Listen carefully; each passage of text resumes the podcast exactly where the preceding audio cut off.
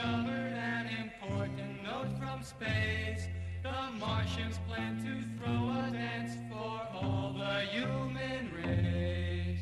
They're here already! You're next! You gotta be fucking kidding.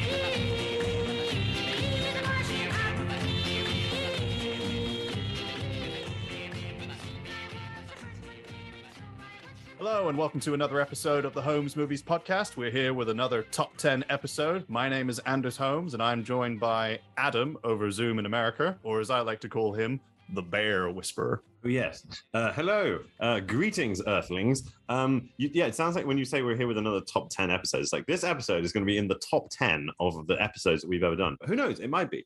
Um, hi, how's it going? How's it going? I'm good. How are you? How's it going? I'm good. You you you speak strangely. Okay, I'm well. I've survived my encounter with the bear. Do, do you want me to tell people about it? I've told you already. Do you want yeah, me you to were tell telling me it. It was hilarious, and I want you to tell other people about it. Hiberius. Um, oh, it's not funny. Um, the bear. Yeah. So I uh, last week I was running, um, as you do, and I come back and I'm basically you know on the cusp of like having a heart attack and sweating and just like blah, and it's hot and humid and I'm walking around outside of my house and I'm not wearing my glasses. So um I um I can't see so well, and I see something out of my peripheral vision. I turn around, and across the street from me, in someone else's driveway, is a bear, and the bear is yeah, it's a big bear. It's it's a black bear, uh, so not a grizzly, because otherwise I probably wouldn't be uh, able to record this podcast. Um, but um, you know, and they can't see really well either. So the bear apparently, I learned this subsequently. Black bears have terrible eyesight. So the bear looks at me. He's like, "Fuck," and I'm like, "The fuck?" And then both of us at the same time are like, "Jesus!" and, uh, and I basically like, I don't know. I didn't run because I know you're not supposed to run with bears, but I was about, I was about 15 feet from my front door, and I think I covered that distance in about a second uh, and was I didn't even have time to take a picture. And the bear was like, I'm getting the fuck out of here. Because uh, he just got caught being a bear. You know, he's like, I caught him red handed, just bearing around in the neighborhood where, you know, he has no business, no, no bear business anyway. And um, yeah, I mean, he, he or she, but I'm guessing it was a, I would guess it was a he because there were no cubs, but then I don't know. Um, so yeah, so I saw a bear. I live in the wilderness. Yeah, I never knew that you actually have bears in Massachusetts. Oh yeah, yeah. We saw some. We did actually see some cubs. It were very adorable in the in the car when we were driving around. Um, uh, we didn't know where the mother was, so we were like, "Stay in the vehicle." Um, but um, but yeah, they're they're they're all over the place. Um, and they're really funny looking. They look like people inside a bear suit. Like that's the only way I can describe it. They don't. They because you're so used to the idea of bears from movies, right? Yeah, when you see one you're like it it's so it's such a it's such an improbable thing and you're just like you're just a you're just a big Chewbacca, aren't you? Like, it's like it, but I mean, I was not, I wasn't exactly going to go up and start making friends with it. Um, it was still very clear that this was a wild animal, um, and that we de- we made eye contact, and there was that thing where it was like, yeah, you and me, we're not supposed to be socializing. We we don't, no. yeah. So I'm gonna You do get get you do you do get Okay. some idiot. I mean, if you were like some social media influencer, you would probably trying to get up to it and try and get a selfie with it, like get up close and everything like that. And yeah, be like, um, I, I, I, I'd get the bear to promote my products or some or someone else's products. Yeah, I, I didn't do that. I didn't even, as I said, I was so, I was so dumbstruck that I didn't even. I had my phone in my hand because it tracks my running thing. I could have just lifted it and taken a picture, but I was like, no. But you know, that's that's uh, that's close encounters of the bear kind. But we're what are we talking about today? We are going to be talking about our top 10 favorite alien films, not alien as in the alien franchise, films with aliens in them. And uh, this is basically inspired a little bit by the release of Jordan Peele's new uh, film Nope, which has just come out here in Denmark, and I just um, I just watched it for the first time a few days ago on Monday. Um, it came out last week, but I was working on a short film. Ironically enough, a sci-fi film, and I did, but I didn't get a chance to see it when it went like on opening day, so I had to wait a few days until I was less busy to go watch it. Well, how was the sci-fi film? It was good. It was it was great. We um ironically enough, we actually shot um in uh my my internship workplace, which is at uh Doc It uh Doc Dokk1, which is uh this big triangle maze. It's it's it's like um it has this kind of cool sci-fi look about it. It's this big like cyberpunk kind of building, and it's a library. And uh, that was our first uh that was our first shooting uh location for the first two days, evening night shoots, one of which was um plagued by thunder and lightning. Hang on, hang on. I've heard this before. You you've done you've done this. Why are you always holding a boom mic in a thunderstorm? Are your are your colleagues trying to kill you? I don't know. I mean, it's Like Anders, go stand out there with a metal pole in your hand. yeah, exactly, covered in electricity. Because that will. There was one point while we were shooting a like a, a scene or a, a, sh- or one of the shots for the one of the scenes that we were doing, and it, the lightning got quite close, and I fucking backed away while we were recording. You don't back away from lightning. You you, you drop the metal pole that you're holding, and then you you get inside. Yeah, but Um, luckily enough, it wasn't like raining and thundering and lightning like it was an ACDC song. So uh, that was that was fine. It passed to the other parts of Denmark, but no, it was really good. Last day was uh, a bunch of green screen work in um, in uh, inside, which was uh, uh which was nice. Uh, it was it was a good fun shoot. I look forward to seeing the film when it's done because a lot of it has there's like going to be some you know visual effects and stuff like that. So I look forward to I look forward to that. But yeah, Well, cool. So you've been filming sci-fi. I've been having close encounters. Let's get into aliens. So the rule for this top 10 is when we say alien films, it's encounters between alien life forms and earthlings. These encounters can happen in space, but they cannot happen. It is not, we're not doing Star Wars, like, because we, because, you know, it would be ridiculous. Uh, it is earthlings and non-earthlings meeting each other. That is the, that is the premise of this tap 10. I just wanted to get the rules straight. I just wanted, you know, so that people understand they can't be like, hey, when are you talking about Rogue One? It's like, no, we're not doing that. We're going to talk about, uh, we'll, we'll talk about Star Wars another time. Lord knows we talk about Star Wars enough in this podcast. I'm Um, when Andor comes out, we'll probably be talking about it again. Andor's homes. Uh, yeah, uh, let's um, let's carry on before I make any other stupid puns. What's we're the- talking about what's the- alien. We're talking about alien films. That is the answer. Wait, what? Well, you know, that is the question to be or not to be. But we're talking about alien films. That is the answer. You gotta be fucking kidding. Why did, no one said anything about to be or not to be? What do you? What? Well, I was just that. Well, I don't know. It was based off what you said earlier. I can't exactly remember what you said, but it's fine. I said Andor's homes. No, no, no. Before that. I, I was talked about bears. Well, no, nah, forget about it. It's fine. I thought you were doing like an Obi Wan for a second. I was like, is this a line I've forgotten about? no, Ah. it's just. I, I don't know how your brain works. Can we just carry on with this? This is already a disaster. This is Okay. why I didn't go to stand-up comedy. Um, no, no, you shouldn't. Uh, that's that's a terrible idea. Uh, what's at number ten? So at number 10 is uh, Jordan Peele's third uh, directorial film, and it's uh, Nope, starring uh, Daniel Kalu- uh, Kaluuya, uh, Keke Palmer, Michael Wincott, and Steven Yeun, and uh, Brandon uh, Perea. Well, well remembered.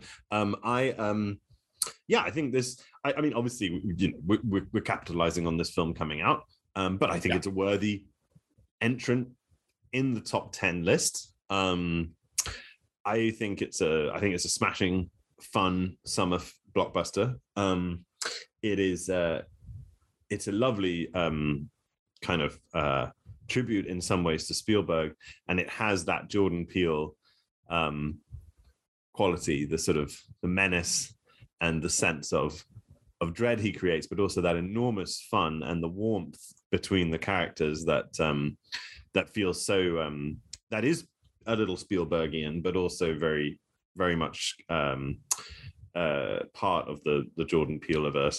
Um, and it is uh, it is spooky and, and as hell in places, and um, and obviously there's one scene in particular where you're just like, "Ah!" um, but um, yeah, it's uh, it's it's a really um, a really a really good movie going experience i'd say. I mean i you know don't get carried away. It's not you know get out is is is a singular masterpiece. Um this is closer to us you know this is just a good solid scary movie and a great kind of thrill ride. What do you think? Yeah, I really enjoyed the movie a lot. I was um, quite hyped for this film, especially when they released that first poster for the film last year, where it's just the cloud and the the lights in the background and the flags hanging off it. And I was like, I like this movie already, and I haven't even seen it yet. I've just seen the poster. Um, I think one of the things I like about Jordan Peele's movies is that um, they're never what you expect them to be. Sometimes.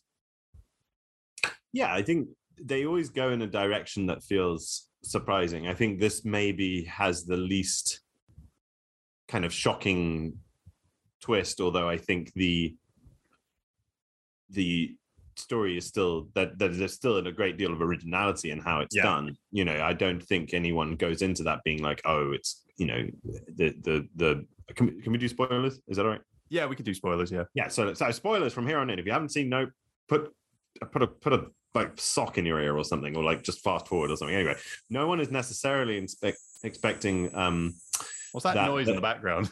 there's a, there's a very loud cricket i don't know why shut up I mean, it sounded very sci-fi and alien. I was just like, what the fuck is going on in? yeah um No, yeah no. So go go into your spoilery stuff. So spoiler. So yeah, that was the spoiler cricket. Um, so the um, no one is necessarily going in expecting that the UFO is actually going to turn out to be one creature. However, when that twist does happen, you're not like what? You know, it, it makes sense. You know, so it's not like the twist in Us at the end of Us, which I which floored me. Um, I was just.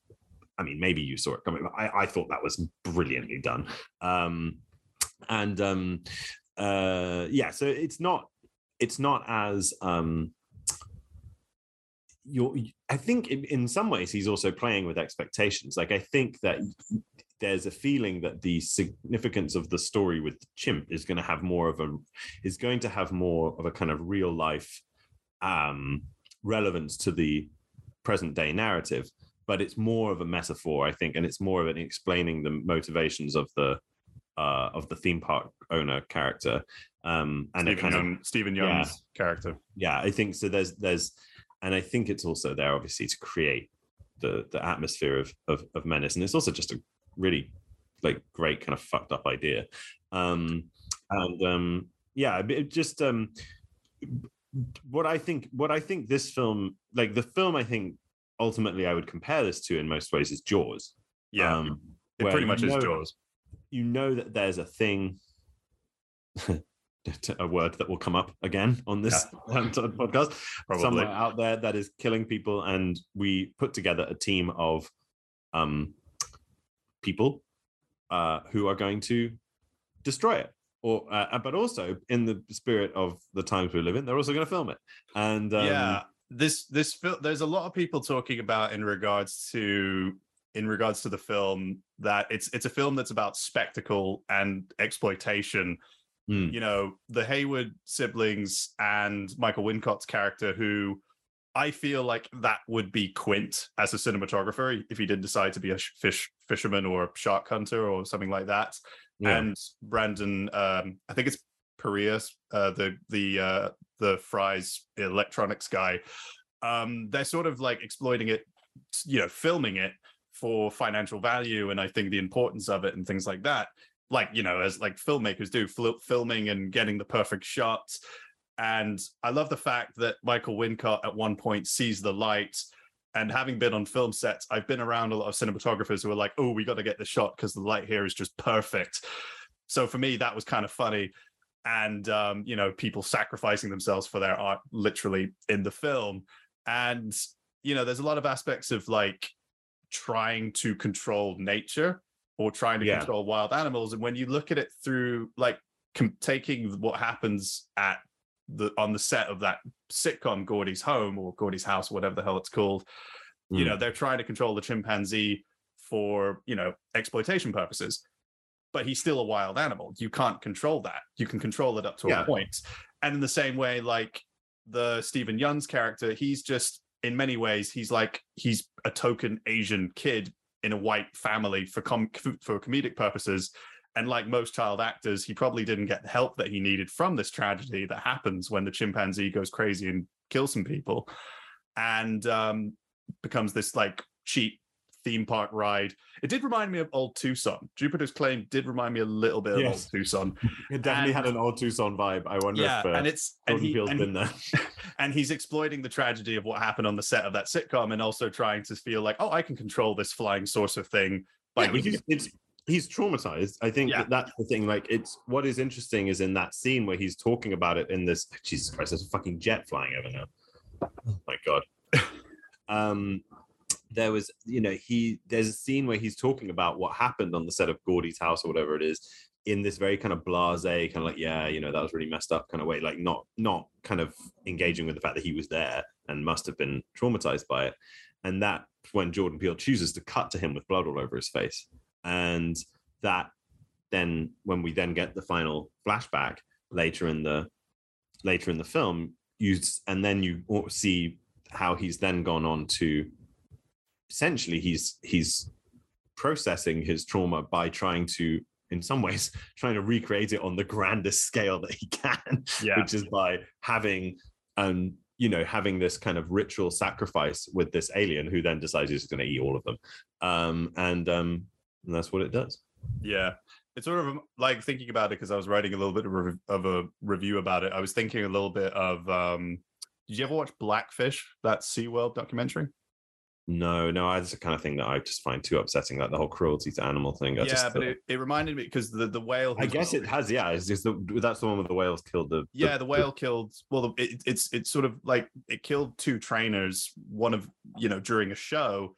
Uh the other person was some idiot who broke into the park and decided to ride the killer whale and then drowned so that's his own fault for that for that yeah, thing. you can't you can't pull the whale up on that that's just uh, yeah, yeah. so you know in so many ways jean jacket as they call him the the, the monster in the this jellyfish type monster in the in the in the film is basically the in my opinion the film's very equivalent of tilikum the killer whale and you know and it, it's nice that they make a reference to siegfried and roy because one of the the, the one of the white lions actually attacked I can't remember if it was Siegfried, Siegfried or Roy. So it is that kind of yeah. So there is that you know spectacle and exploitation manner and doing everything you can to get that Oprah shot as they talk about in the film. And uh, it's a bit of a you know I, I mean he's playing around with a lot of elements in this film. I don't think everything quite gets connected or everything doesn't. I feel like Steven Yeun doesn't get explored as much because I really felt like he he from what I expected, I thought he was going to be the closest the film's villain in so many ways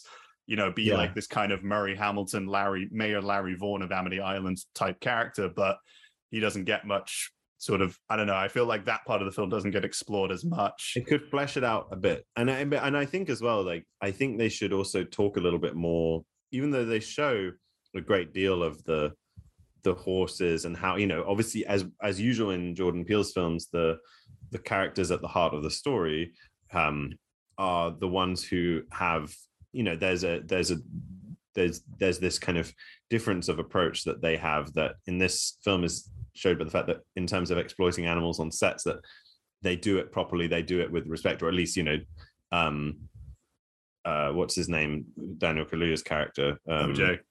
Well, OJ. Od- Od- Otis Jr., but everyone calls Yeah. him everyone calls him OJ, yeah how could i forget yeah so it's like oj really knows how you know and and that scene at the beginning with the horse on the on the advert set you know Yeah. is such a contrast to the gaudy scene or to the to the scenes with Jean Jacket, you know, uh, sucking up all the audience from the um the rodeo thing. Anyway, it's a really good film, and I, Yeah. we've just ruined it for people who haven't watched it. But um, you know, uh, Yeah. if you have, I hope you agree with us. And um, here comes another fighter jet flying over my house. Um, But Has there been any news alerts on the Russians invading? And I anyway, have no idea. um, Um, but no, I, I think we move on to, to number nine, or do you have any other final? no, I just, I just, I just wanted to say, I saw it in an IMAX screening.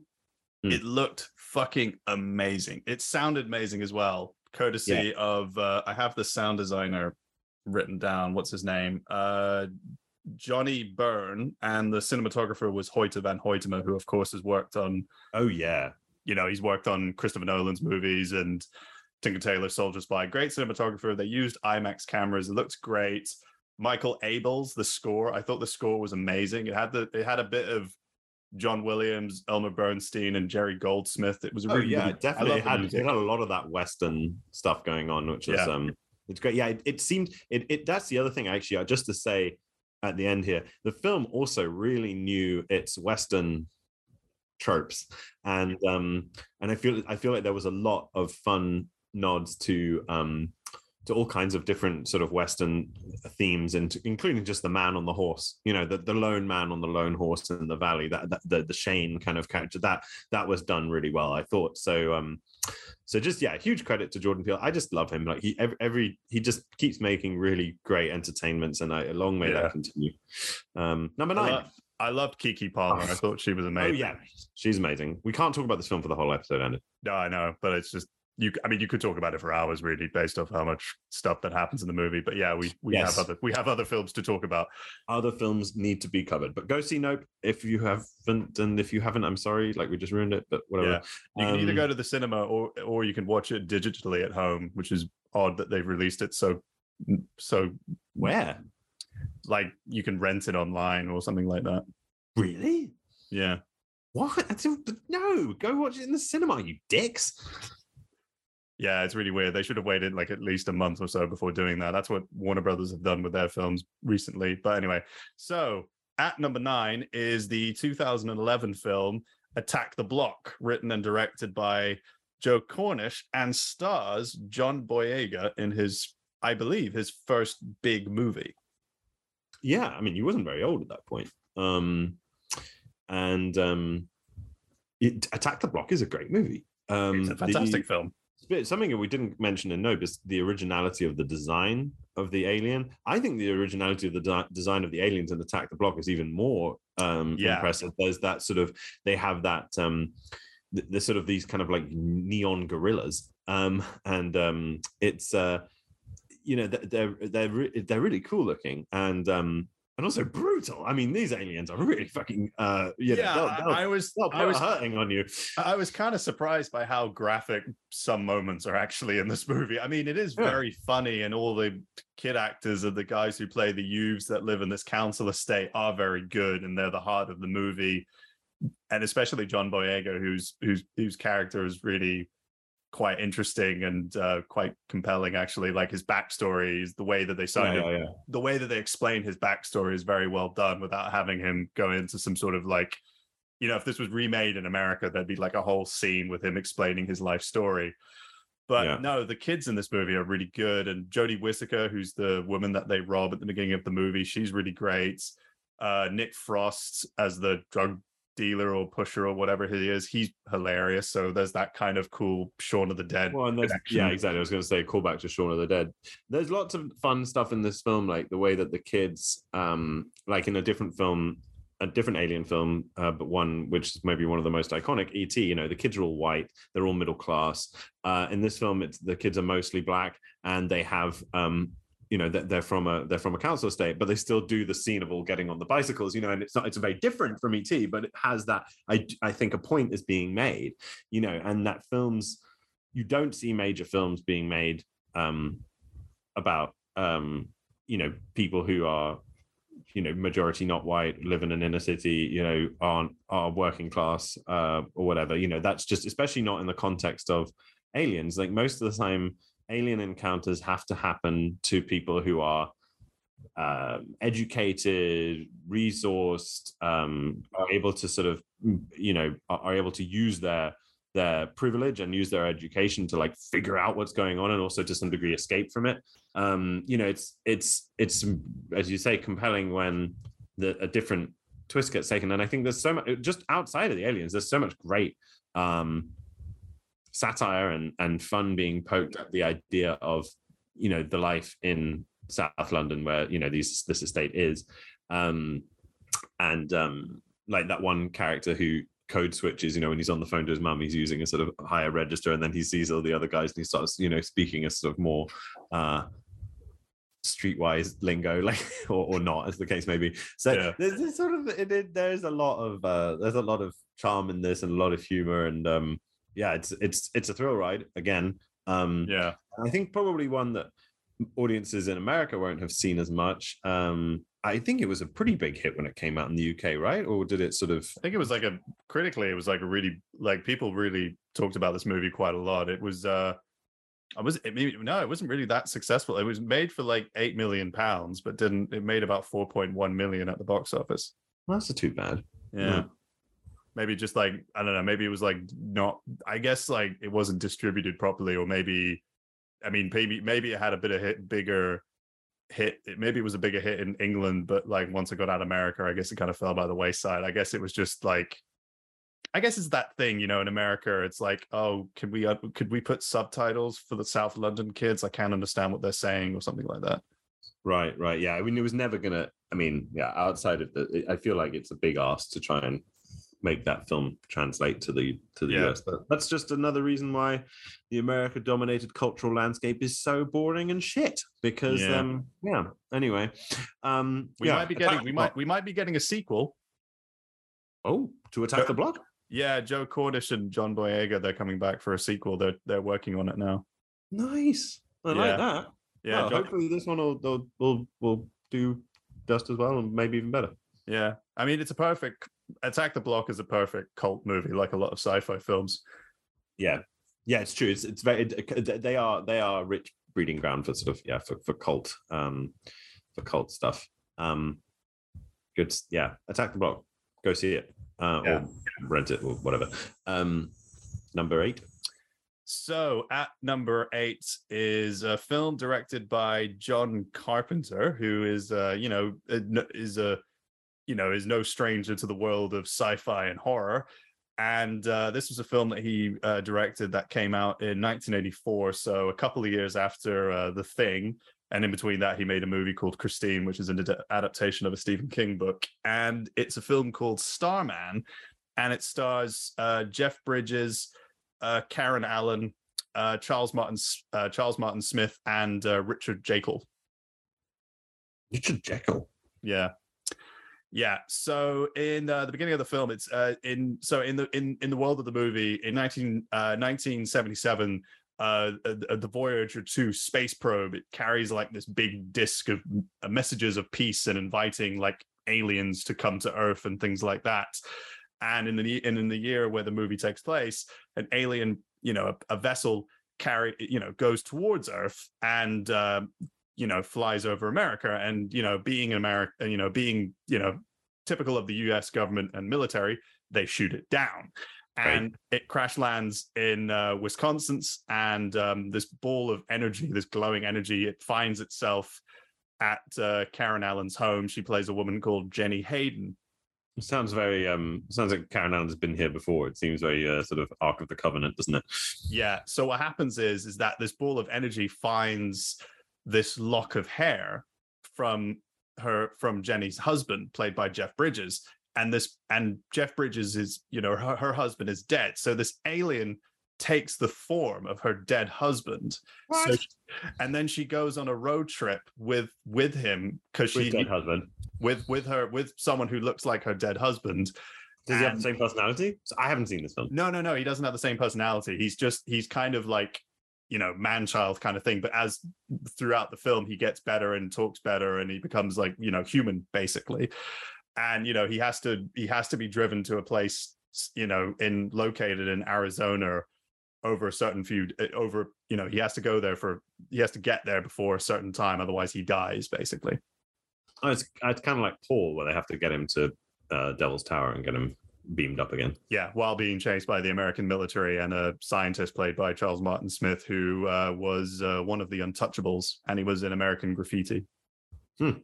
Well, that sounds very entertaining. I do love Karen Allen. Yeah, You know, she owns a fabric shop about an hour from where I live. she does. Yeah.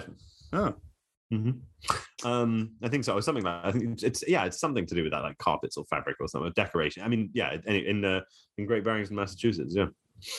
Um, oh yeah. She if she developed in the, looking on Wikipedia, she developed an uh, and she developed an, an affinity for I've knitting. forgotten how to read. I've just just stumbled over the words.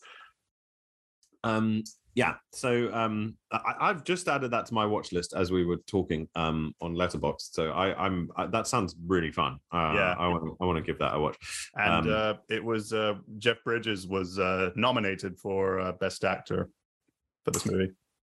1984 oh have we done 1984 as in our alternative oscars No, it would have don't. been the 1985 oscars No, I don't think we have, but we uh, we we should go back to the future and do uh the um the um uh 1985 oscars at some yeah. Uh, okay, so uh, speaking of um, uh, aliens passing as human, the next movie, number eight, uh, I think it No, is number seven. Number seven. number seven, number seven, excuse me, um, is uh, is relevant because it's Brother from Another Planet, which we've talked about on here before, which we've both seen, um, and which I think is one of the greatest um, uh, of of of sort of sci-fi comedies, um, and and a great film about New York as well. Yeah. Um, So, basic plot is a um, a humanoid life form from another planet crashes in New York. He looks like um, a black man, but he is an alien, uh, and he has special powers, which he reveals throughout the film. Uh, and he is on. He is being trailed by two men in black, mhm, Uh-huh. uh, played by the film's director John Sayles and by uh, your friend and mine, David Strathairn, one of the great character actors of all time, I think. He's got a um, great voice. He talks a little bit like this. Yes, he does. Yeah, he's, he's great for films set in the past because he sa- he has that kind of 1930s voice. He was great in uh, in um, uh, Lincoln. uh, uh, yes, oh, but uh, the film I saw, uh, uh, Nightmare Alley. He was really good in Nightmare Alley. Oh yeah, he was Um, good in that. He was good in uh, Good Night and Good Luck. Yes, yes, he was. Uh, but um, he uh, and John Sayles play these very sort of creepy people who are on the tail of um, of the brother from another planet. Because the great thing about it is he ends up in Harlem, and in Harlem he is embraced and looked after and protected, and ultimately he finds his own people and he gives back to the community. And so the film ends up being this, um, you know, this parable in some ways about how to exist in a you know in a city like new york in an in an area that it has been you know that in in a, in a, in, a, in an area like harlem which is you know traditionally um you know african american because the rest of the city is so you know exclusionary and um um and so you know which obviously the case now is that harlem like a lot of places in new york are being gentrified and the black people who used to live there cannot afford to do that anymore. So the problem of that kind of race and racism and classism kind of melded into one is perpetuated. But um, you have a um, you have a lot. I mean, it's it's especially seeing as the film is directed by a, a white person. Like that, that, there's a lot of soft political messaging going on in this uh, movie that I um, I really um, I think is handled very deftly. Um, maybe the subplot about the drugs feels a little bit kind of 80s maybe a little maybe is done a bit more heavy handed than we would today but um i think generally speaking it's a it's a very deft film very funny film and incredibly sweet um Yeah. and a lot of a lot of uh a lot of really um heartwarming moments and a great um a great performance from uh, what's his name Joe Um, Morton, yeah joe morton who uh, also who played Miles Dyson in Terminator 2: Judgment Day. Well there you go so Yeah. um um I will say, John Yeah. Sayles is one of those directors who doesn't get talked about much. He's actually really good out of the films I've seen, and also the films he's written. You know, a blend of drama and also horror and science fiction and things like that. yeah he's he's he's he's terrific um and um uh and and speaking of um you know films that are directed by um black people. Uh spike he has a little role in spike lee's uh, malcolm x. He plays one of them. Um uh kind of also in a parallel to this film he plays one of the fbi agents who's following malcolm x around. Yeah, I mean, speaking of Spike Lee, um, the cinematographer on this, I think, was Ernest Dickerson, who was the cinematographer on quite a lot of Spike Lee's early films, including Malcolm X.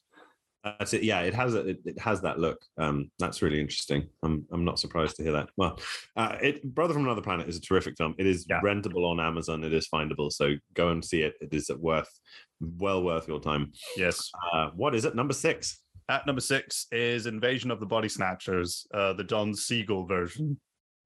Yeah, I mean both are good. Um, so, but I would recommend watching the Don Siegel one first, and then watch the the '70s one with um with Donald Sutherland and um and Leonard Nimoy, bizarrely. Uh, also, um, young Jeff Goldblum in that film. But um, and um, it, you know, it is a Brooke Adams. That's the one. She's the one. She's in there. Um, the original film, directed by Don Siegel, is from the 50s, and it is. You've not seen it, right? No, but I do know it came out during McCarthyism.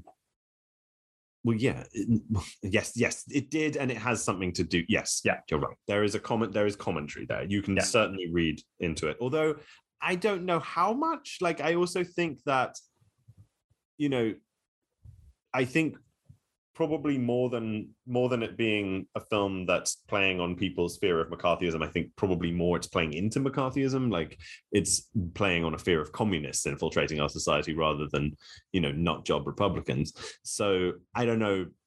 Like I, I wouldn't I wouldn't put the film in any kind of category of like social commentary or or or anything like that. But um the the film is terrific because it's it, you know this this this guy comes back to his hometown after a, an absence and he realizes that some odd shit is going on um and people's personalities are changing and stuff and that's because these seed pods are being delivered by aliens or from an alien planet and they uh, all they need to do is be near a person and they will um uh, they will clone that person be able to clone that person uh, and and essentially sort of become uh, become them.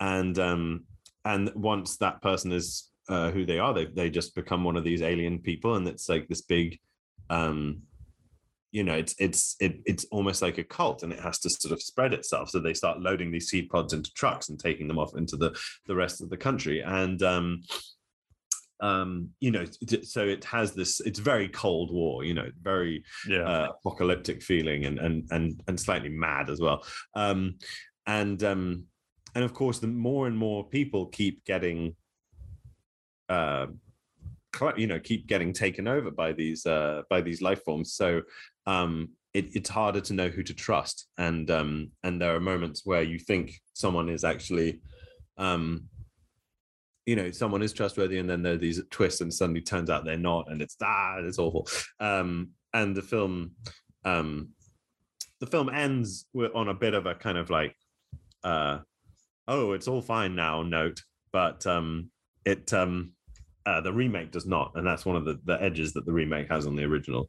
Um, the remake is exactly the same thing, except it's set in San Francisco, um, and it has Donald Sutherland, who is just so cool. Um, and um, uh, it's more of an urban exploration of this uh, of this idea. Uh, It has some really, really great, great moments, including the final shot. Um, but um, yeah, I'd say start with the start with the 50th version. Watch them both; they they, they go really well together. Um, and um, and it, it is a, it is a genuinely suspenseful uh, film. Handled, you know, Don Siegel was great at just like Yeah. little tight B movies, and and this is uh, Invasion of the Body Snatchers is a, is a is a splendid example. It's been remade like a few times, apart from the one that came out in the 70s. And then Abel Ferrara did one in, in the 90s, which I think takes place on an army base. And then there Oh. was one with um, directed by uh, the guy who directed um, The Lives of Others, Oliver Hirschbiegel. Hirschberger. Yeah, it was his like it was his first like uh Wasn't His- that Henckel von Donnersmarck? It- no, no, no. Sorry, I'm thinking about the, no. Sorry, sorry, sorry. That's the guy. I think it's the guy who directed Oliver. Wait, hold on a second. I've got his name up here. Oliver Hirschbiegel. No, it's the guy who directed Downfall. Sorry, Right, right, right. different, different Get your, German get your. German films from 2005 right. I think Lives of Others came out a few years later. Oh, whatever. no, Um, no, he did. He did. it- He did. He, it, I think it was like his first big American film, and um, and it was uh, not a good experience because they had to like reshoot the movie and they weren't happy with his version and then they spent like 17 days reshooting it and adding a twist ending and he wasn't he wasn't there for the reshoots. They hired another director and yeah nicole kidman had an accident during it and stuff like that. Well, um, I don't know about those, but um, yeah, these two, uh, the 50s one, the 70s one, go for them, and then see if you if you've had if you've not had your fill of body snatching at that point, then by all means see um see where you, see where you are. But um yeah. Um let us uh let us move on. So have we had any um yeah any i posted i posted on, mentions? I mean any shout outs from the, the greater public? Uh, my only shout out I have is uh, my friend from film school, Thomas Lassen. He he wrote uh, top ten off the top of my head. District Nine. Have you seen that? No, but that's re- that is supposed to be really good, isn't it? It's amazing. It's really good. Great Oh. film. Also Yeah. good.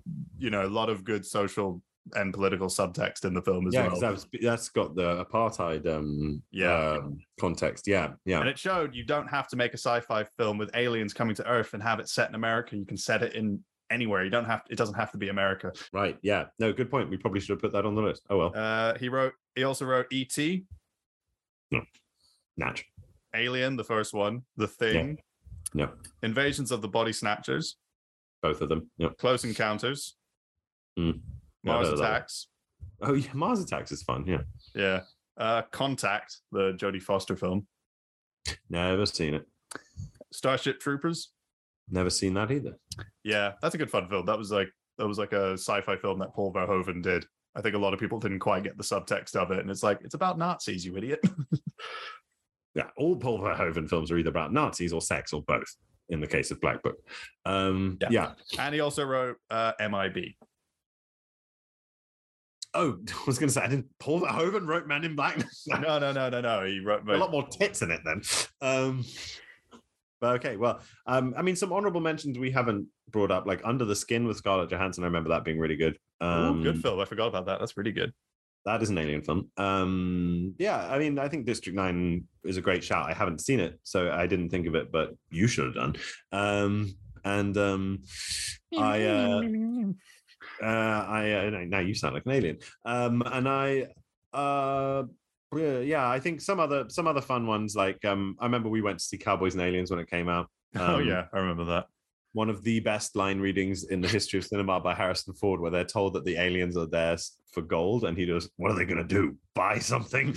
Um, which I just, which I love so much because it's also kind of showing Harrison Ford's own im- character. Like, a little bit like what this movie is ridiculous, but that's I did I thought that was quite good. Um, and um, Again, that was a film that was kind of hyped, but it was not a huge success that they thought it was going to be. yeah, Paul was fun, and um, yeah, I mean, basically those are my honorable mentions. What about you?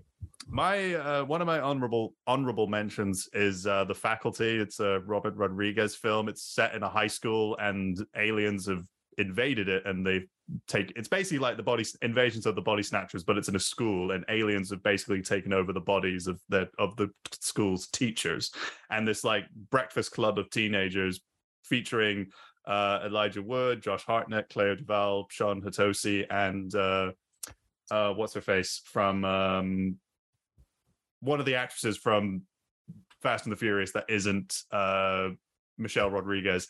They can't basically try to like uh, save the school and all that sort of stuff. Right.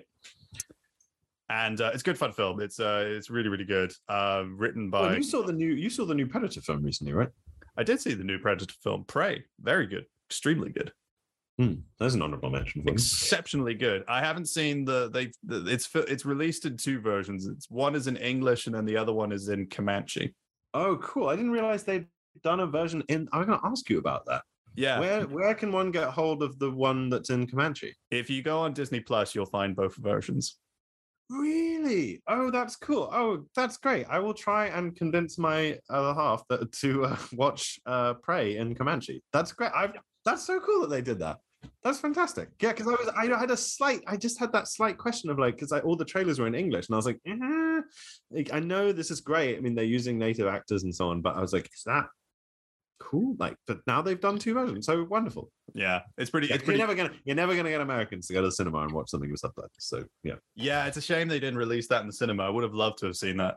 It was just, it just looks amazing. you would have what would have, it would have been funny for you because you would have been reading, you would have been listening to Comanche but and then reading it in Danish subtitles. that would have been very weird incongruity there. But um, yeah, I mean, I saw I saw Parasite in a Danish cinema with you know Korean and Danish subtitles, so that was fine. Yeah, no, I just think there's something particular. I mean, it's it's it's not.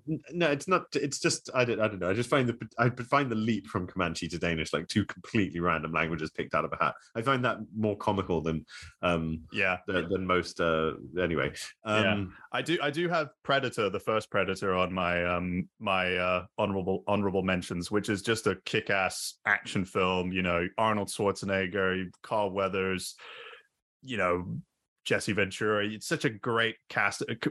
Bill Duke as well. It's such a fucking like just just testosterone filled movie, directed by John McTiernan, who went off to do um uh Die Hard years later. Of course he did. Yeah. Yeah. Um, It's got so many. It's got some classic lines. If it bleeds, we could kill it. You're bleeding, man. I ain't got time to bleed. well, hang on a minute. Wait, if you bleed, it can kill you. Um, Oh, sounds like a very sounds like a silly film. it's a but, silly film, um, but it's so good. It's a great. It's a classic action film. Okay. Um, right. Well, uh, shall we move on with our list then? Yeah, yeah. Also, honorable mention. Another one. My personal favorite. Independence Day. Yeah, that's not that. I vetoed that. Sorry, sorry, people. It's a classic film.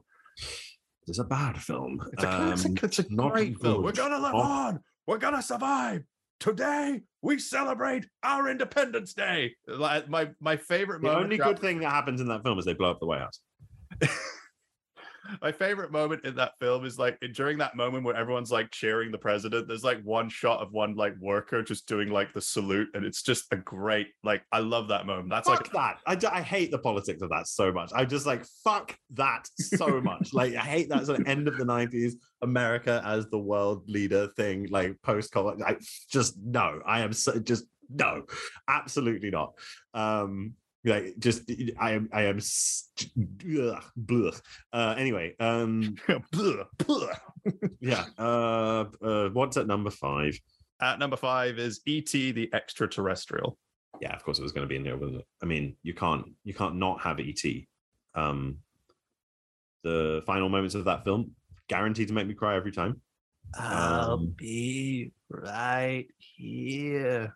but that doesn't make me cry. That just makes me sort of terrified. Um, It's but, the hug. um, he, it's the hug that he gives him. That's the moment where I'm just like, oh god. no, No, I also cry at the line when it's read normally, just not by your weird, like creepy dying pedophile voice. Um, but like, I um, I like. I mean, ET is um, ET is just just such good fun and it's joy. It's- very it's pure joy. yeah it's also i mean it's very it's very poignant and it's that spielberg thing of you know being able to um take these films that are about big things like aliens and sharks and god knows what and and interspose in, in, in uh, what am i trying to say? Like it, um interspersing it with the, the the life of the family and the um the the the feelings involved in a family setup and you know how good he is at that. Um and um yeah i mean it it, it is justifiably a, a complete classic. And of course um uh, the logo for amblin is still the the Yeah. bicycle you know.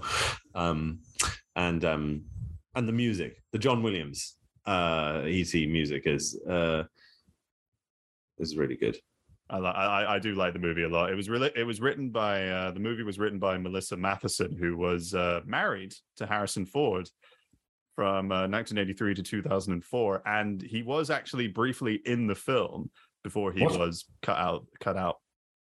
They cut harrison ford from et You gotta be fucking kidding. Well, he was briefly in the movie. He's like in one little scene where he plays the school's principal, and he has a scene with Henry Thomas, but like it, it just didn't. He's in like the shadows. You can you can't see him, but you can tell it's Harrison Ford. They just it just I don't know. It just didn't need it. I how if mm, I feel like you could have used Harrison Ford. No, okay, right. Well, uh, that's their choice. Um, but um, But it, I mean, Uh, the, th- the good thing about that movie, it just goes to show you could do so much with like practical effects because the alien, it, you know, I'm, of course it's made out of so many things, but like it looks so real and it's just it gives so much. To, well, it's to good for the the, the uh, famously, of course, it's one of the reasons why the child actors were so good because they had a thing that they could interact with. Yeah. you know, an actual li- uh, li- living. And it's not ET's not a re- not real. He's uh, not it- real. it- Adam, He's not real. I know an actual like tactile, solid thing that they can interact with. Yeah. Um, and um, yeah, I mean, I think that's that's that's a big part of um of of the ET. Uh, he's also just a really well designed. Again, talking about you know, aliens don't always have to be. You know, They don't big, have to white, look like black aliens. guys. Yeah, exactly. They can look like all kinds of things, and um, I love that ET just looks like a sort of dog turd that's been shaped into a, a funny um form and had eyes sort of plopped on him, and um and you know like that we talked about the sort of weird flying squid creature in Nope and stuff like there's there's so much uh scope for um uh for uh, for making aliens look cool. Yeah. Um, what's that other film? Speaking of honorable mention, Monsters, is it? Um, oh yeah, the Gareth Edwards movie. yeah, I feel like they they were good at doing. I had, didn't see it, but I read a lot at the time that the aliens in that looked good as well. So Yeah, the, So- there was a lot. They looked really original in that film. Yeah. So uh, yeah, but ET is just. I mean, what's left to say about ET? I mean, it's it's one of the. It's it's such an iconic piece of Yeah. um of the childhood of kids who were born in the, I guess late seventies through early nineties. You know, it's just as this. It was it was one of the great one of the great like home video. Uh, Yeah. movies it was a you know it was it is I, it's one of the it's it's one of the most iconic kind of family films if you want to call it that and it's yeah. yeah um I saw it a lot on VHS. yeah yeah Yeah. same. It does have a I've ever- slight. you know what? I don't think I've ever not seen it on VHS. The last time I saw it was probably as a kid on VHS. Yeah. I saw it at I saw it at my film school. It's like one of the last like screenings that we had. We had a double bill of ET and Jurassic Park. Oh, That was fun. Do you want to know how it connects to Star Wars? um, Well, you know in that scene when they go out on Halloween and then there's someone dressed up as Yoda and then ET goes to him like he recognizes it. There's a scene in The Phantom Menace. It's the bit when they're like, I vote for a no confidence in Chancellor Valorum's leadership. And then there's like a panning shot where you see all the senates and they're like, vote now, vote now, and all that sort of stuff. In one of those little pod things, there's three little ET creatures who are like clapping their hands. shut up. No, it's true. Watch the movie. They're actually in the I'm, film. I'm, I, I, I will. I'll try and find that clip. I don't think I can stomach watching the entirety of the Phantom Menace, but um, uh, that that's that's so silly. that's so stupid. Why would he recognize Yoda? That annoys me as well. I don't know. Not, he doesn't come from the same universe well, as maybe, Yoda. well, maybe It's like a the, long time ago, Anders, in a galaxy far, far away. I, I don't know. It's just a little Easter egg. I like it. I hate Easter eggs. I'm so bored of all these twats with their Easter eggs. And these sort of like, oh, look, we put a title of a different Marvel film in this Marvel film. Isn't that exciting? No, piss off with this stupid poxy franchise. Um, okay. So at number four is uh, Men in Black. Moving along before Adam has another round. now, that this is a great movie. I love Men in Black so much. Um, Again, another film I watched a lot on VHS. Yes. Um, a film that our late father was very fond of. A film that has um a film that is just it's so in that kind of late 90s spate of comedies that just for some reason just define my um that world of what I find funny. Like I think about this, I think about um uh the um the Big Lebowski, I think Yeah. about the the Austin Powers. You know, it, it's so it's so uh it's so funny this film it has so much um it has so much uh, uh, going on uh and and and um and the uh, you know the performances of Tommy Lee Jones and, and Will Smith or something but also of course uh, by uh is, is Vincent D'Onofrio isn't Yeah, it? Yeah, Vincent D'Onofrio. Yeah. He's amazing. I mean, I feel like we quote his line from the oh, pet cat. Uh, you know, like- the, the, that line, the way he pronounces a pet cat, that's my. Yeah. I, I, laugh all the time every time he says that, especially in the "Give me sugar. that bit every time that ends me, and I can't not say sugar now. And if I want to use sugar in something, More. yeah. and then the um the thing that pulls its weight around here is like goddamn truck, and then it gets flattened Destroyed. crashing. It's so. You know, I, I don't care if you don't find that funny. Just piss off. I don't. That is funny. Like, and Yeah. and the and the the physical performance he puts in. um, I think he. I don't know what he did. He must have. I- The, what he did. He must have wrapped some like a brace or something around his leg to make him walk in a particular way or something like that. I mean, I don't know. I mean, the whole it's a it is- great physical performance, and like It is. it's just the way he speaks as well. as like, where do you keep your dead? Yeah, I don't have any Um, dead. it's um, it's so it's it, it, it's so lovely. There's a there's also the the aliens hiding in plain sight, you know, um, Yeah. thing, and you know, one of them being Sylvester Stallone in that um, in that scene. is great, but also the aliens who, you know, because there's that thing where certain aliens can wear people suits, as we see in the in the beginning. That's sort of established as a as a as a rule of a thing that can happen. Uh, but then there are other aliens who you know dress up as uh, pugs, uh, which is a, you know, or, or or who don't wear people suits. And then there's that there's that great like the Men in Black headquarters, which feels like you know Rick's Cafe from Casablanca or something. It's all these people uh, from. Actually, don't they use that metaphor in the film? They might do. Yeah. that simile in the film, yeah. Yeah. Uh, and anyway, Oh, I, I love different- the I love the Elvis reference as well. You do know that Elvis is dead, right? No, Elvis isn't dead. He just went home. Yeah, yeah, that's that's that's a great line. Yeah, a lot of people hear these lines. Like, oh, that's so hokey. It's like, well, screw off. Like that is a. It was. It's funny when Tommy Lee Jones is saying it, driving upside down in a uh, in a cool car. Uh, then then it, then then I don't care. Then it's funny. Yeah. And um um and the, hu- it- the humor is handled very well in that, better than yeah, and it's it is it's the humor of the time. Yeah. you know, but it but but also it is Will Smith is hilarious. Yeah. because I love the um I love that bit where he's like, you need to get an, an interior decorator in here because damn. damn. Um, yeah. And also um, uh Rip Torn as Zed. He's he's really good. yeah, Rip Torn is the, the- Another definitely- galactic kicker. Um, yeah, no, get, Also, another casting. another great moment is when he's shouting at the little worm creatures, and he's like, "You sorry little inbreds!" Like, "Ah, Salamandra!" Yeah, they're great. Those are my favorite characters in all the cinema. Those guys. Yeah, they are great. Um, yeah, it's a classic film. It's a classic little '90s film. I want to Uh, watch it again now. what? I just I, this this conversation is making me want to watch it right now. yeah, Like, me too. I, just, I, really want to watch it. last time I watched it was during the heyday of the pandemic when we were all stuck at home, and Lily and I um uh, got a little high and watched that film and ate a pizza, and it was just like perfect. I really Yeah. recommend getting a little stoned uh, and uh, getting a pizza and watching Men in Black. Very, Yeah. very, very nice way to spend an evening. Yeah. Speaking of the pandemic, here was a film that was completely perfect for it. John Carpenter's The Thing, which is a per- which is a film that we have talked about on a recommendation episode, but is a film that completely per- and perfectly shows the the terror of isolation and paranoia so well. That I mean, it it is it is John Carpenter's. I think it's John Carpenter's best film by Big far. call. Big call. I think it's his masterpiece. I think if this movie was a lot better, if it was a lot, if it was a bigger success at the box office, I think his career could have, you know, gone far. Maybe he wouldn't have done films like Christine or Starman. Um, good thing he did do films like Starman because I think it showed his range in doing films that weren't just like bleak and dark. But no, I just, you know, the cast is great. You got Kurt Russell, you got Keith David, who was in, of course, he was in Nope. He plays uh, the dad, the the Yeah. of um, Pops. yeah, he's who's a great actor and um, just a really just amazing cast. And um, the cinematography by Dean Cundey is just brilliant. Like just the way, like the just the composition is just really good, and also Ennio Morricone's score as well. The dum dum Mm. dum, dum.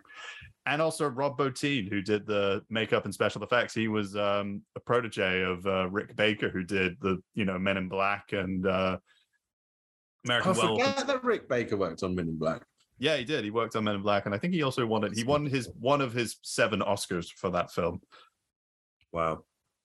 But yeah, the practical effects in the thing are astonishing. Yeah. And it's that um that dawning realization of what's going on, that sort of like the first act of the film where it's like something is something is up here Yeah. you know and um and there's um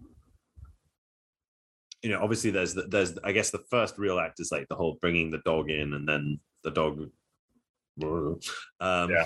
and then um and then the second act is like what the hell and then there's they're exploring the you know the base with with the crashed ufo and and all that stuff and then then it just turned into this like game of as you say paranoia and isolation and craziness and there's that harrowing scene in the like the lab and the um the whole Clear.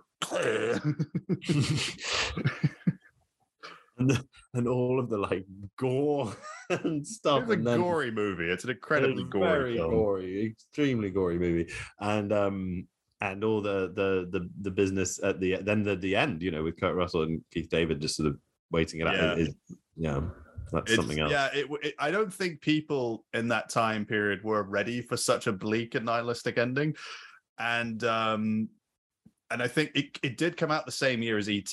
And guess which one was the bigger success? Yeah, right, right. Yeah, exactly. Um yeah, yeah, and I mean that that is, I mean, it's such a like ugh, like it leaves you with nothing, that film, Yeah. except the feeling that actually we might not be okay. Um, which like, you know, the best we can hope for in that film is that the alien dies with them in the in the Antarctic.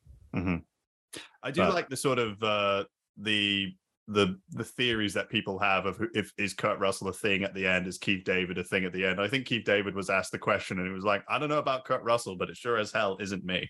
I love that. That's a great answer. Yeah. Oh, I I don't know. Um maybe, maybe neither of them. I mean, what yeah. But yeah. one of my favorite shots of the movie is um it's the bit where like the dog is wandering around and uh, uh the Mar- uh, not the Marvin Gaye uh, uh Stevie Wonder Superstitious is playing in the background and the dog is wandering around and it goes into a room and you just see someone's shadow.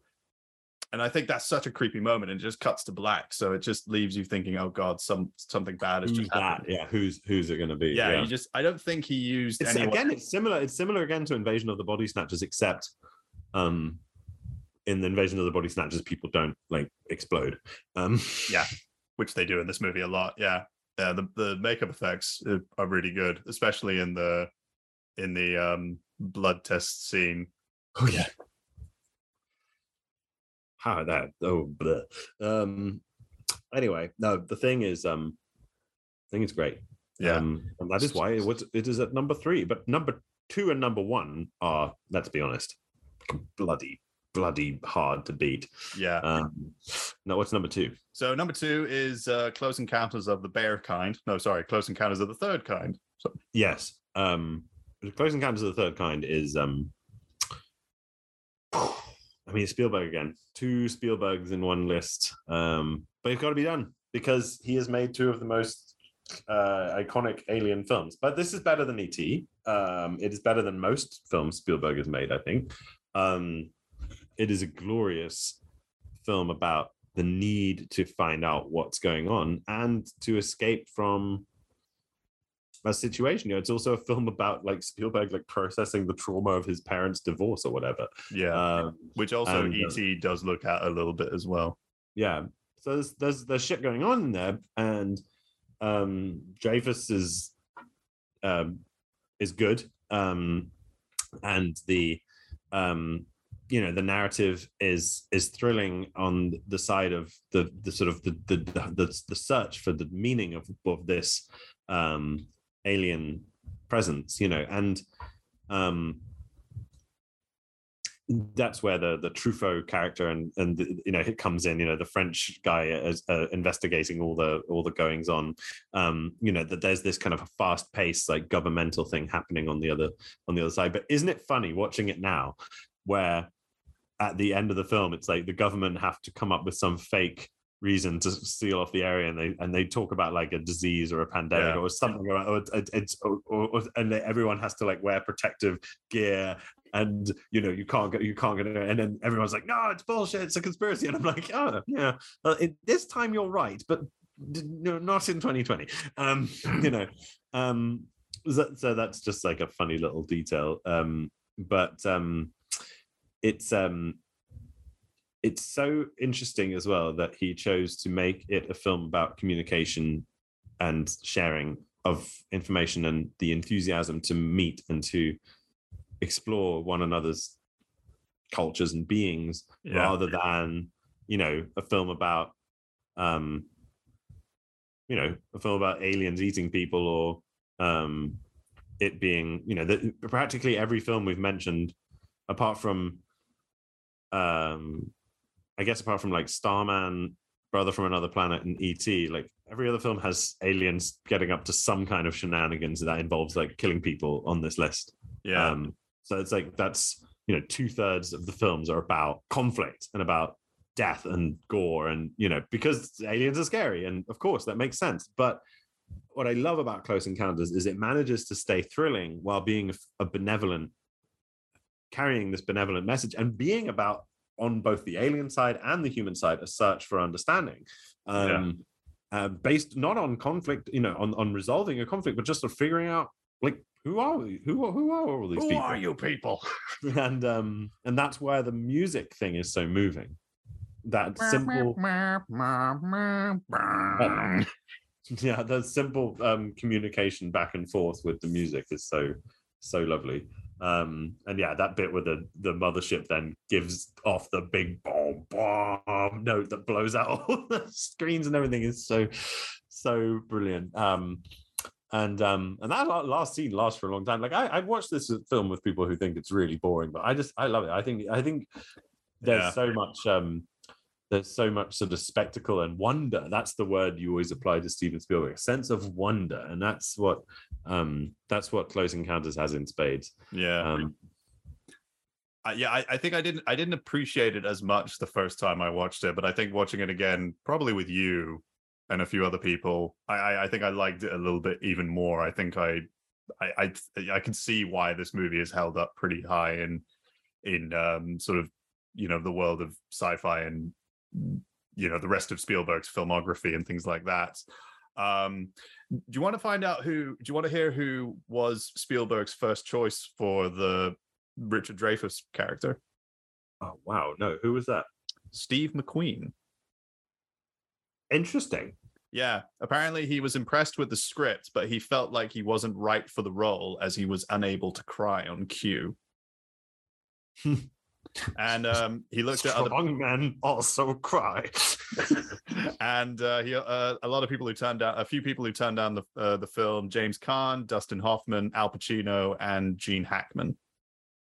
i'm glad none of those people are in the film the film would have a very different vibe with Yeah, Jack Nicholson. He also turned it down because of scheduling conflicts. yeah, I think Jack Nicholson's too doesn't. You need an everyman, and that's and where Richard Richard Dreyfuss Dreyfuss- looks like an yeah. everyman.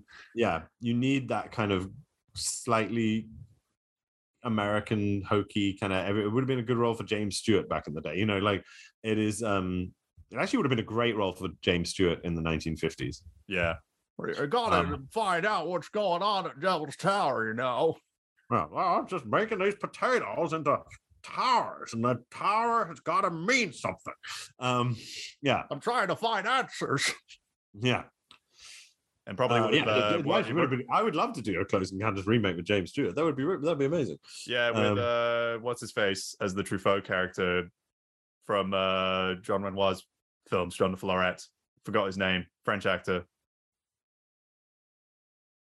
Jean de Florette, Jean Renoir. Wait, what? No, sorry, no, no, no. Uh, Abu- uh, uh Grand Illusion, the Grand Illusion, the uh, French actor in that film, very famous.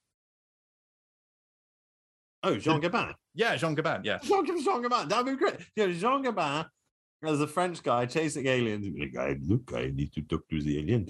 And uh, James Stewart, and then um, uh, the Teri Garr character could be played by um, Vera Miles. Novak or someone, or Vera, Vera Miles. Perfect. Yes. And um, yeah, great. Yeah. Um the one of the producers on the film, Julia Phillips, she was um she was one of the first I think she was like the first uh, female producer to win best picture. That was for the for uh, The Sting. But uh, she wrote a very famous tell all uh, memoir called You'll Never Eat Lunch in This Town Again. Oh, any juicy tidbits in that memoir? Uh I haven't read it, but um, it's it it does right. bring up the the casting couch and things like that. Yeah, well, um, Hollywood. Uh, yeah, Uh, Yeah. And she was apparently she was fired from the film during post production due to uh, uh, a cocaine addiction. And um, I, she I- was fired from Close Encounters. no, she yeah she was fired from Close Encounters. Yeah, Wow. Yeah. Oh. She had she had some very profane remarks to say about Spielberg, Vilmos Zsigmond, who won an Oscar for cinematography, and Truffaut. Oh gosh, I didn't know there was all this spice in the background of uh, Close Encounters. How interesting. Well, yeah, because he didn't he didn't exactly have final cut on this film yet. I think he he he was there's like three different versions of this movie. There's like the theatrical version, then the special edition, and then the director's cut. Hmm. Hmm. Which I think I don't know. I think the DVD that we have has all three versions, so you can watch that. Right. Yeah, I mean, I I think I've probably seen a couple of different versions, but they're all good. Um, Yeah. Yeah. Speaking of Okay. a film that has about two different versions, uh, number one is Ridley Scott's sci-fi classic Alien. Yes. Number one is Alien. I think it is. uh and we are now back to aliens killing people. Um, it is the best aliens killing people um, uh, of the lot. It is the most shocking. It has the most uh, terrifying alien. It has also the most um, brilliant cast um, from Yaphet Kotto to, uh, um, to, to, to, to Tom Skerritt to Harry Dean Stanton, and of course Sigourney Weaver, who is incredible. Yeah, Um, I mean, there's there's the thing that about Sigourney Weaver's Ripley. Apparently, the, the role was written for a man, but then Ridley Scott cast Sigourney Weaver, and but they didn't change any of the dialogue. Right. Yeah. It was a brilliant decision. Brilliant decision. And um and uh she's just so so good in it. And um I, I I I I love the um I, I love her her presence uh, and her you know her brand of like feminism that she Mhm. displays through the character but also in the choices she made in the film like the famous scene at the end where she's in her underwear and everyone was like you have to shave and you have to be all presentable. And she was like fuck off and so they had to do all this like brushing afterwards and stuff. And um and i um and of course like i mean i think we can kind of lump this one in a little bit with the sequel. The fact that the sequel is so good the fact that she comes back and does such a brilliant job in it Yeah, um is um you know another another great and, and with a different director with a very different director. Yeah, James Um, Cameron. is uh is is huge testimony to her and to that and obviously to the writing and execution of that second film. But the first one is just I mean, I, when I first saw it, I saw it at the Prince Charles Cinema in London, uh, or as obviously as a I'm not that old as a rerun, um, and um, on a big screen, it is magnificent. And um, it is terrifying. And um, uh, but just full of uh, full of iconic moments. As is the second. I mean, both films have these kind of like punch the air moments and these one liners, and Yeah, and they're so, and I really feel like they're so influential. Like when you look at subsequent kind of sci-fi horror action movies. I mean, if, I, I even even in, in like the second film's case, like in the world of video games, like the way yeah, game geography has developed, I'm sure owes a debt to that film. Like in the way that you know the storytelling within you know probably usually like role playing like or first person shooter games like feels like very informed by that movie. But um I love the claustrophobia of the first one. I love the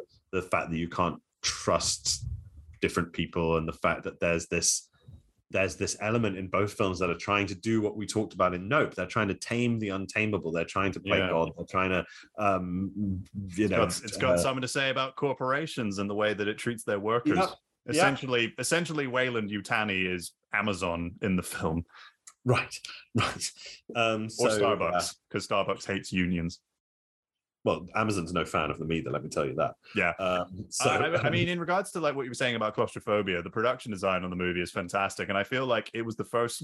I would maybe one of the first sci-fi films that was able to bring like a real dirty aspect to science fiction and very sort of dystopian. Because you know when you see like things from the 1950s, it's like hover cars, the Jetsons, everything's clean, and in this, it's like it's dirty, it's rotten, it's bad, it's ugh. yeah, and it's all broken and like old and yeah. No, that's very uh, that's a very good point.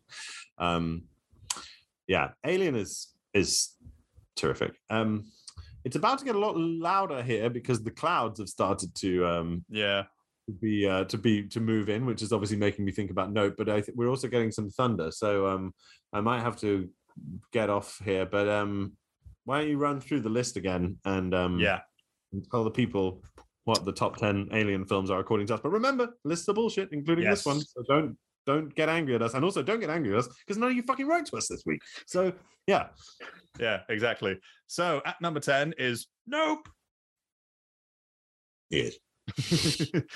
was waiting for you to say that. Um, number nine, Attack the Block. Number eight, Starman. Number seven, Brother from Another Planet. Number six, Invasion of the Body Snatchers. Number five, E.T. Number four, Men in Black. Number three, John Carpenter's The Thing. Number two, Close Encounters of the Third Kind. Number one, Alien. And uh, as a little final thing, I actually do have the screenwriter's book, Dan O'Bannon's Guide to Screenplay and Structure. Okay. Oh, he wrote Alien. Oh, I'm sorry. Yeah. I was like, I was- I was- yes, I, I didn't see the connection there for a second. All right, brilliant. Well done. yeah, Dan O'Bannon. He wrote the film, and he also worked on uh, Return of the Living Dead, which is a absolute classic. Well, good stuff. Well, um, that was fun. Um, Yeah. I'm gonna go and look at clouds and uh, worry what's up there, and uh, I'll see you soon. Yes, I shall see you soon, and uh, do look uh, forward to our next uh, top ten, whenever that is going to be. I am going. to I don't know if we'll. We might have an episode next week, or when uh, you know at some point. Um, it's just I'm going to be quite busy working on sort of film, various film projects as a sound recorder. So we may be. I might We may off or may not be back soon. Yeah, Yeah. I've got stuff going on as well. So let's just see. You know, just play it by ear. Yeah. And uh, at least in the meantime, people can chew on this episode. Yeah, exactly. You know, and check out some of the films that we've talked about. And uh yeah. So that's all good. Yes. And well, thank you very much for listening to this episode. You can, yeah, send us an email, homesmoviespodcast at gmail.com. Uh, I'm on Twitter at Fabricius91. Adam is Northampton Dane. We're both on Instagram and Letterboxd and all that sort of stuff. And um, yeah, keep watching the skis. Skies. You gotta be fucking kidding. Is that your joke or is that from something? It's a Simpsons reference. All right. Yeah. It's the it's the X it's the X Files episode, Oh, which which Leonard God. Nimoy is in. Yes, and uh, which has some some very very funny Homer moments. Yeah. Yes. Um, it's not. It's that little area of The Simpsons where it starts to sort of tip into silliness. Um, but there's still a lot of good stuff. Okay. Um, and we can't. We could sit here for hours and talk about that. We're not going to Yeah. do that. I'm gonna go and All have my lunch. You're going to go and uh, do whatever it is you do. Yeah, I need to go do a bit of food shopping, so dinner time is coming. Dinner time looms. All right. Fun. Yes. Well, have, have a great evening. See you soon, man. See you later, guys. Bye. Bye. Game over, man. It's game over. What the fuck are we gonna do now? What do we do? Why don't we just wait here for a little while? See what happens.